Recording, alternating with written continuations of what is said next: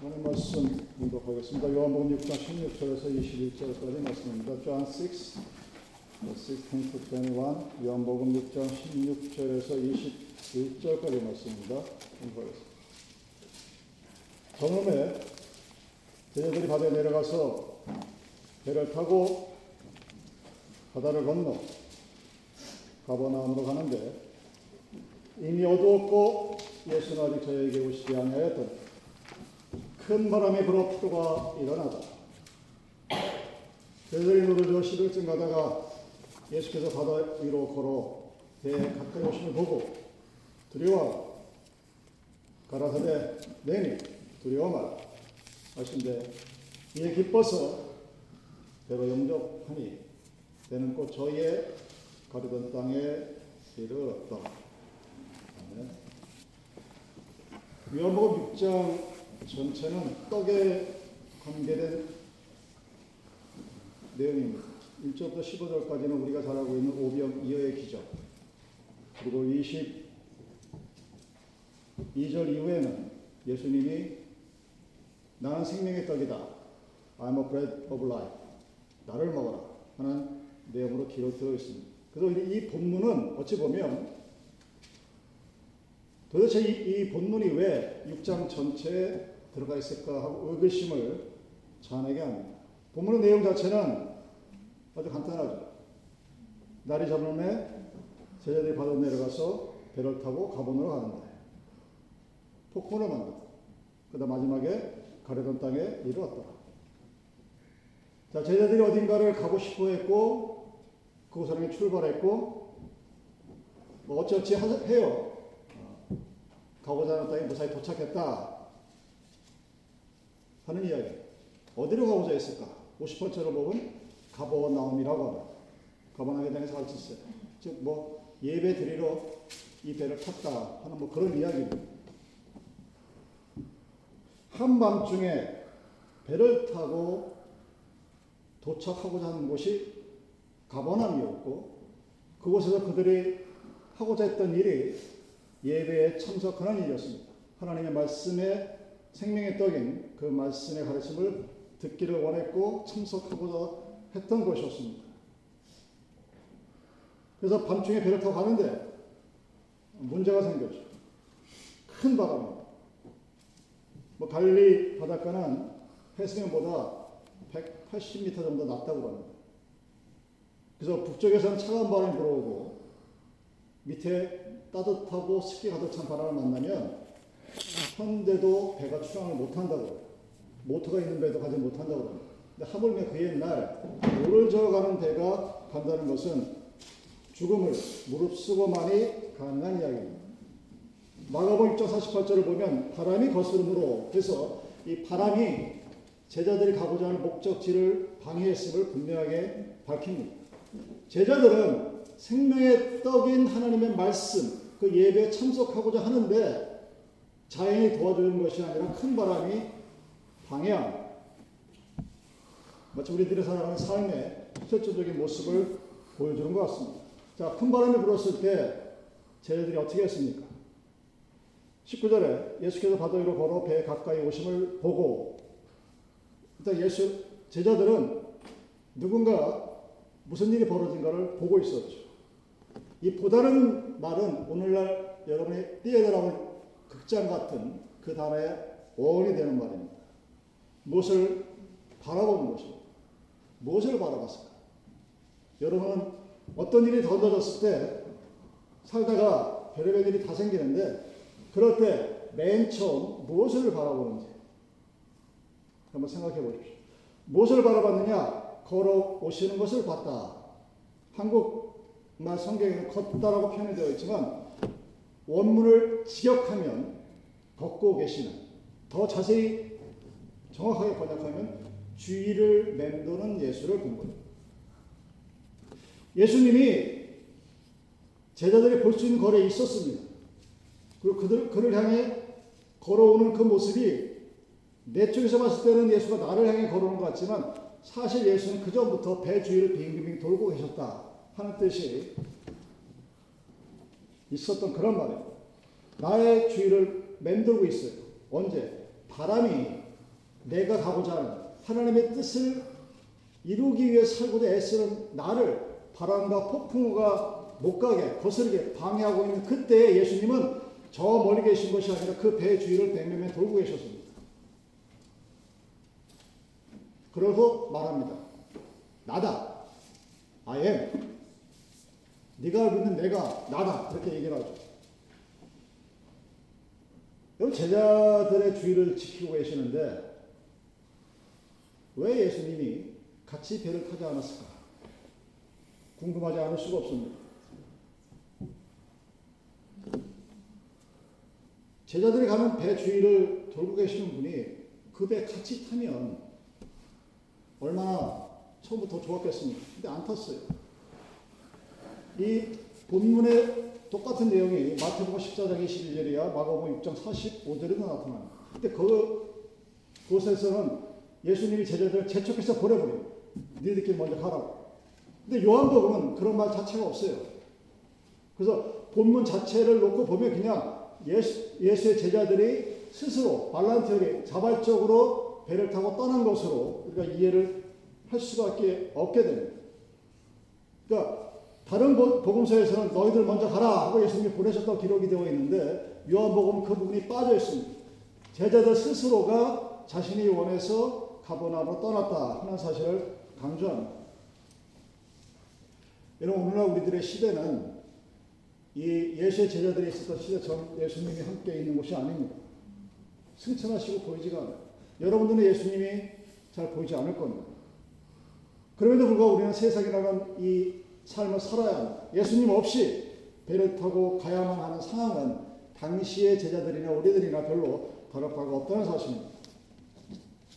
말씀을 듣기 위해서 가버나움이라는 곳에 가서 예배에 참석하기 위해서든 하나님의 영광을 위해서든 인생길을 하나님 없이 나 혼자 우리끼리 항해할 수밖에 없는 그런 모습입니다. 근데 그럼에도 불구하고 예수는 우리들 주위에 있을 것이라는 내 눈에 보이지 아니하고 폭풍우가 몰아쳐서 배가 가지 못하는 그때 까지 내가 보지 못한 따름이지 예수는 항상 내 주위에 있다는 사실입니다. 단지 17절에 기록되어 있는 것처럼 그들에게 오시지 아니하셨다. 이 이야기는 눈에 보이진 않고 그들과 함께 있지는 않았지만 예수님이 항상 자기들과 함께 있을 것이라는 그런 믿음이 있었기에 독촉하지도 않았고 뭐라고 하지도 않았지만 스스로 그 항해를 떠났다고 이해할 수 있게 되는 것입니다. 여러분 우리들의 인생은 내가 비록 하나님을 믿습니다 고백하지만 내 인생의 뒤행길을 돌아다 보면 그 하나님의 어떤 임재하심과 함께하심이 항상 있었던 건 아닙니다. 아니, 항상 내가 그것을 의식하고 인식하고 있었던 것은 아닙니다. 근데 예수는 제자들의 배 주위를 계속해서 맴두고 있던 것처럼 우리들의 주위를 맴두고 있었습니다. 단지 우리가 그 예수를 보지 못한 것 그 하나 이유일 뿐입니다. 이런 많은 사람들이 교회 생활을 신앙 생활을 하는 것이 아니라 I believe in Jesus Christ for my Savior. 내 구세주로서 예수를 믿습니다. 고백을 하면서 신앙생활을 하는 것이 아니라 교회생활, 거예요. 그러면서 그들은 자기가 크리스찬이라고 얘기해요. 크리스찬과 churchman, church woman은 다른 거예요. 그들은 성전의 뜰만 받으면서 성전 뜰, 성전 안에 들어와 있지만 무늬만 크리스찬인 사람들이 많습니다. 왜? 하나님과 진정한 만남이 없는 채 평생을 하나님 밖에서 사는 사람들입니다. 하나님이 내 주위에 항상 있다는 사실을 믿고는 싶은데 현실에서는 그 하나님이 보이지 않는 사람들. 그들은 평생 하나님을 믿어도 하나님이 어떤 분인지를 모릅니다. 때문에 진심으로 하나님을 좋아하거나 사랑할 수가 없습니다. 그냥 좋아하는 척, 믿는 척 하는 것뿐입니다. 가까이 하면 복을 받을 것 같고 멀리 하면 벌을 받을 것 같은 아니면 습관이 되어서 교회에 주일을 나오지 않으면 마치 밥 먹고 이빨을 안 닦은 것처럼 같은 어떤 그런 좀 지저분한 느낌. 그런 것들 때문에 껌찍해서 교회 생활을 하시는 분들이 생각 외로 많습니다. 제가 지난 세월을 돌아봐도 참 그런 분들이 많아요. 평생을 믿어도 하나님을 만나지 못했던 사람들입니다. 그래서 하나님의 능력이 무엇인지, 하나님의 사랑이 무엇인지, 하나님의 은혜가 무엇인지를 모릅니다. 당연히 나눌 줄도 모르죠. 내가 받은 하나님의 은혜가 있어야 내가 하나님한테 이렇게 사랑을 받았으니 그 사랑을 누군가에게 전해주고 증거하고 나눠줄 텐데 받은 게 있어야지. 그러니 전해줄 것도 없고 증거할 것도 없는 그런 사람들. 예수의 제자들이 예수를 기뻐 배로 모셔 들었을 때 풍랑이 잠잠해지고 배는 저들이 가던 곳으로 무사히 갈 수 있었다. 라고 본문은 기록되어 있습니다. 예수를 영접하여 내가 있는 배에 모시는 것, 그것이 하나님을 만나는 것입니다. 우리는 그것을 물과 성령으로 거듭나는 새로운 생명이 주어진 것이라고 얘기합니다. 하나님과 영적으로 결혼하는 것이라고 얘기해도 무방합니다. 그래서 하나님과 하나가 되었습니다. 그 하나님과 하나가 되었을 때 인생의 풍랑은 비바람이 잠잠해지는 것입니다. 그러나 하나님 주위에서 평생을 맴돌고 교회 뜰은 밟았을 지언정 하나님의 만남이 없는 사람들은 하나님의 능력과 무관한 삶을 살아갑니다. 그들은 끊임없이 인생의 삶 속에서 불어오는 풍랑과 바다에 힘겨워하며 언젠가 나아지겠지.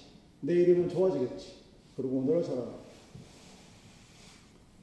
여러분 교회를 다니는 것 중요하지만 그보다 더 중요한 것은 근본적인 것은 하나님을 만나는 것입니다.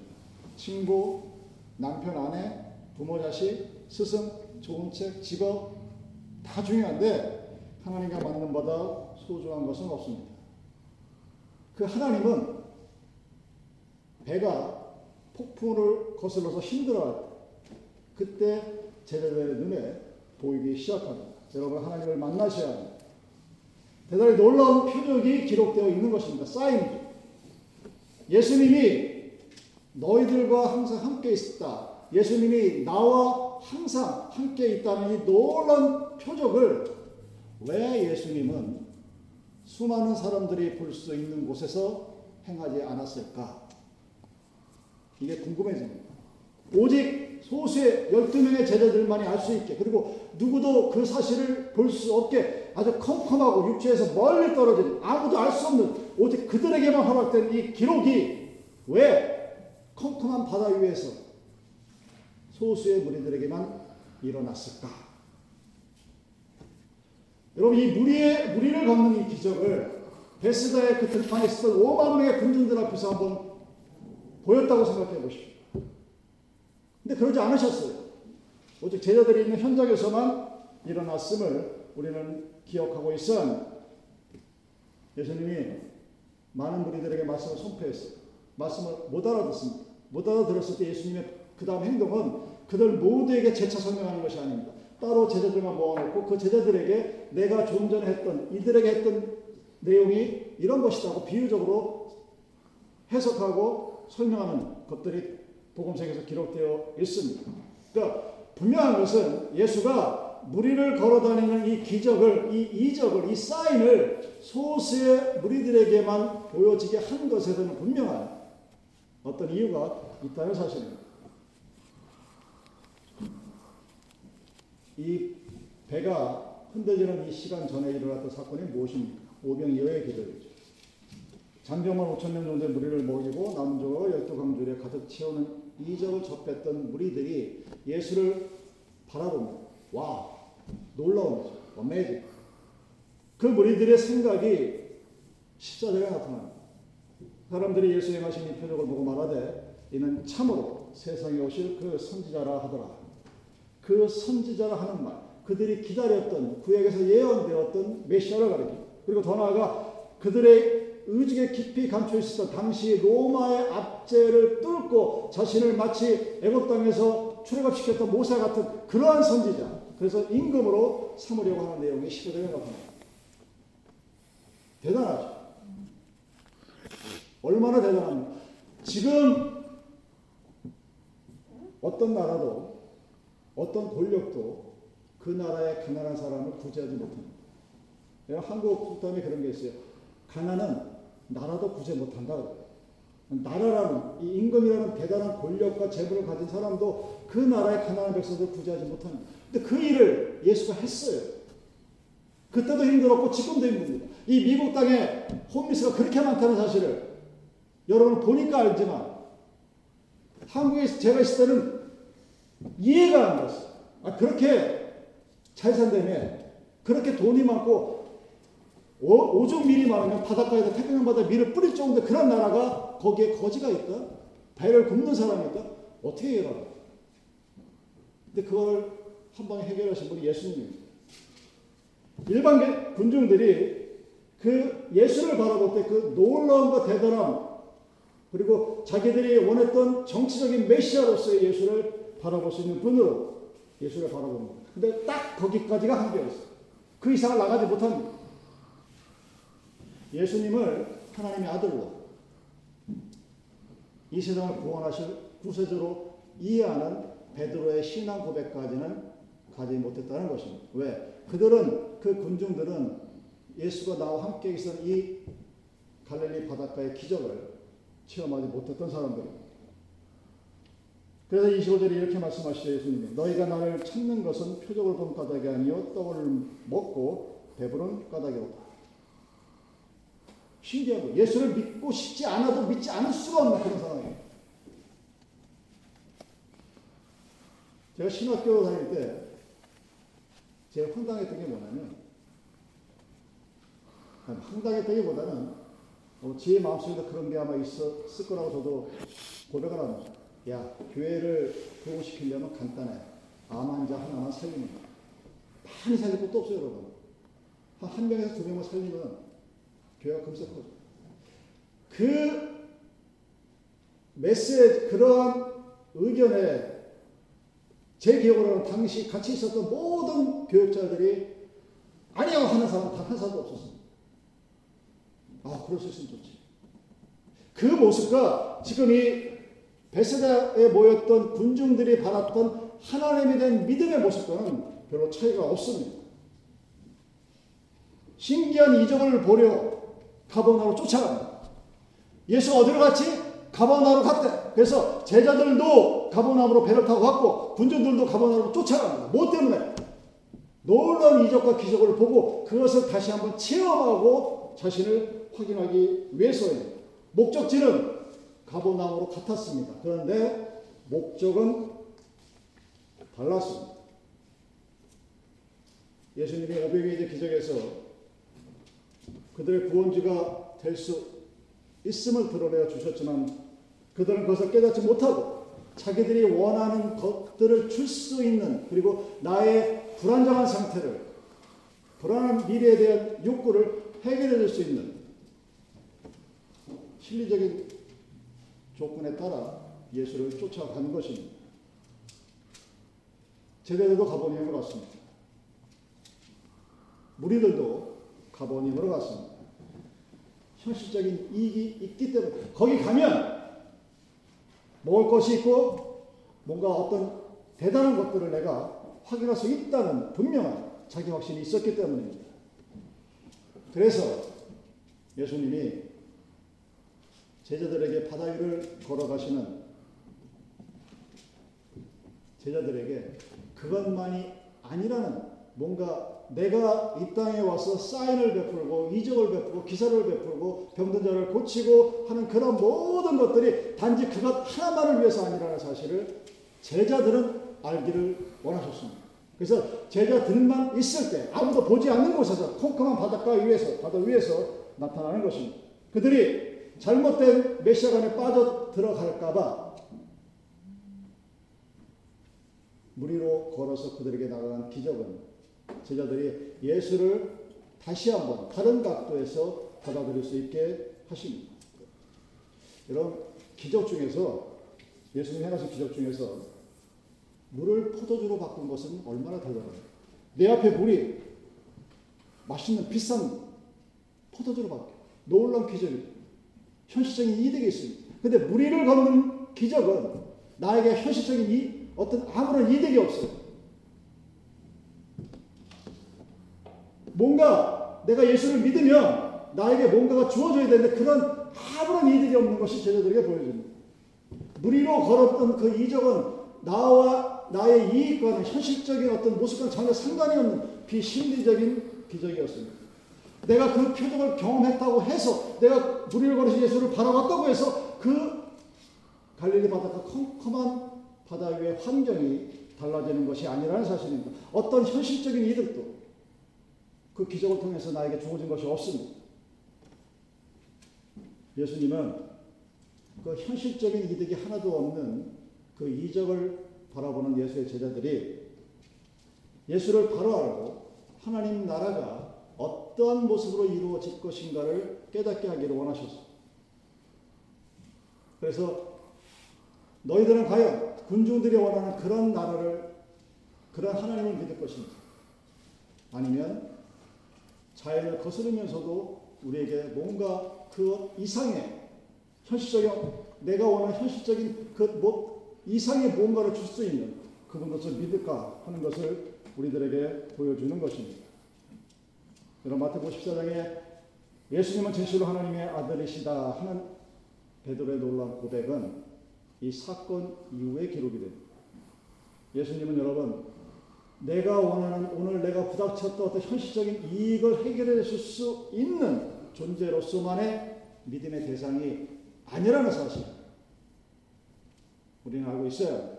나는 예수를 왜 믿는지, 무엇 때문에 믿는지, 그 목적지와 의도에 대해서 내가 예수를 믿고 내가 겪었던 예수가 어떤 사람인지를 분명하게 얘기할 수 있기 위해서는 내가 왜 믿는지, 내가 하나님의 무엇을 믿는지, 내 믿음은 무엇인지 증거할 수 있어요. 그리고 그것을 확증할 수 있는 삶이 내 삶이 되어야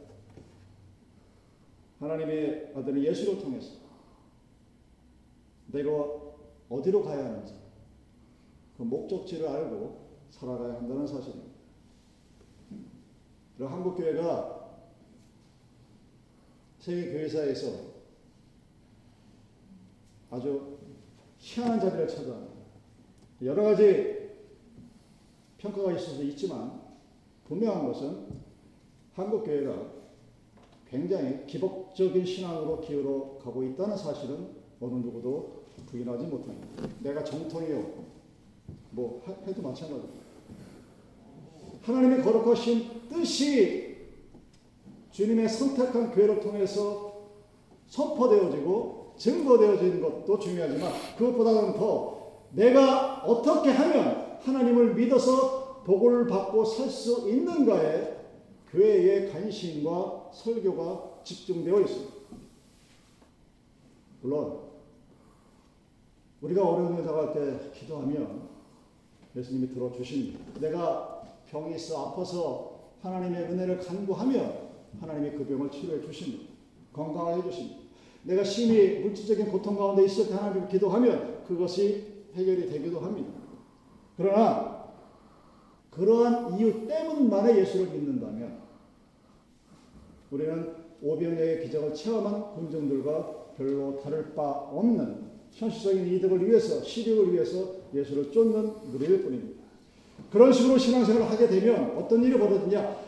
자기가 갖고 있는 모든 세상의 것들은 다 내가 잘해서 합니다. 물론 하나님이 도와주시긴 했지만 90%는 내가 합니다. 거기에 하나님이 조금 도와주시고. 그래서 내가 이렇게 열심히 했으니까, 내가 이렇게 잘났으니까, 내가 이렇게 신실하니까 내가 복을 받는 거야. 그렇게 되는 거예요. 그런 사람에게는 하나님의 영원하신 계획과 목적이 들어갈 자리가 없습니다. 예수님을 내가 원하는 것을 이루어질 수 있는 수단으로서 합니다. 그런 생활은 믿음 생활이 아니라 교회 생활입니다. 예수님은 우리 인생의 생명입니다. 요한복음 6장은 I'm a bread of life. 나는 생명의 떡이다. 나를 먹어라. 우리의 주인이 내가 아니라 예수라고 얘기합니다.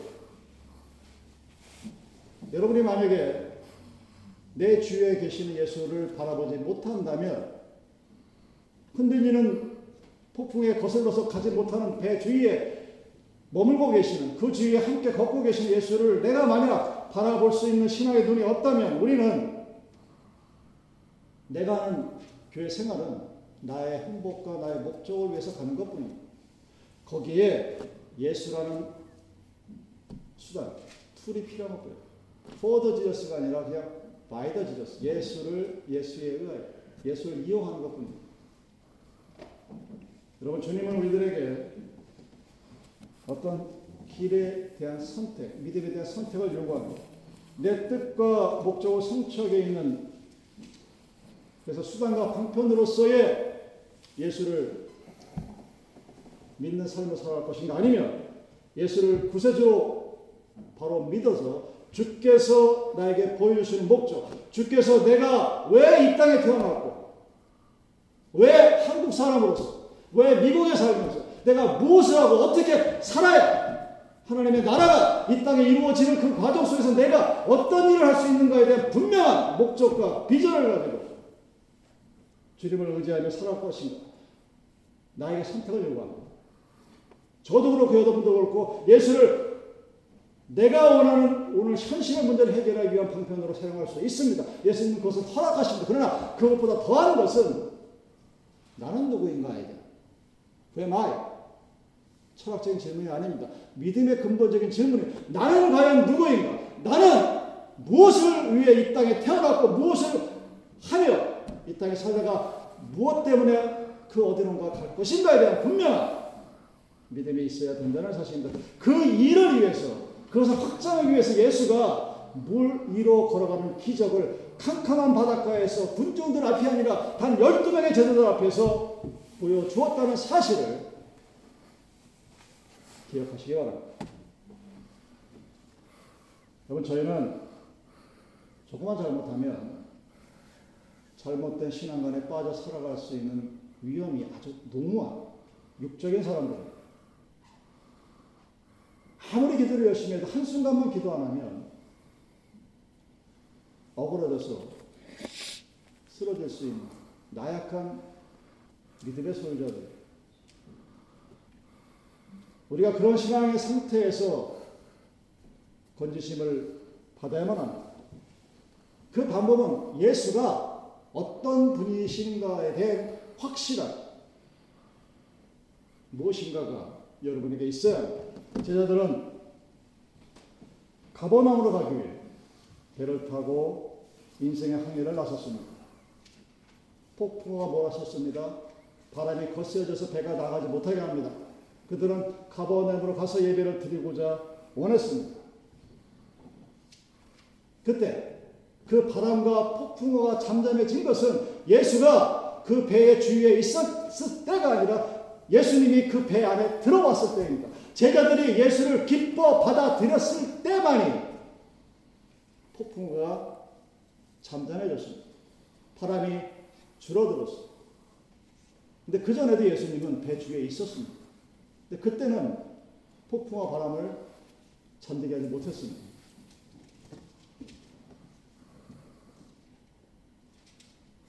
내가 그분을 기뻐 받아들였을 때만이 바람이 잠잠해서 여러분 예배는 내가 그분을 기뻐 받아들였다는 증거가 나타나야 하는 것입니다.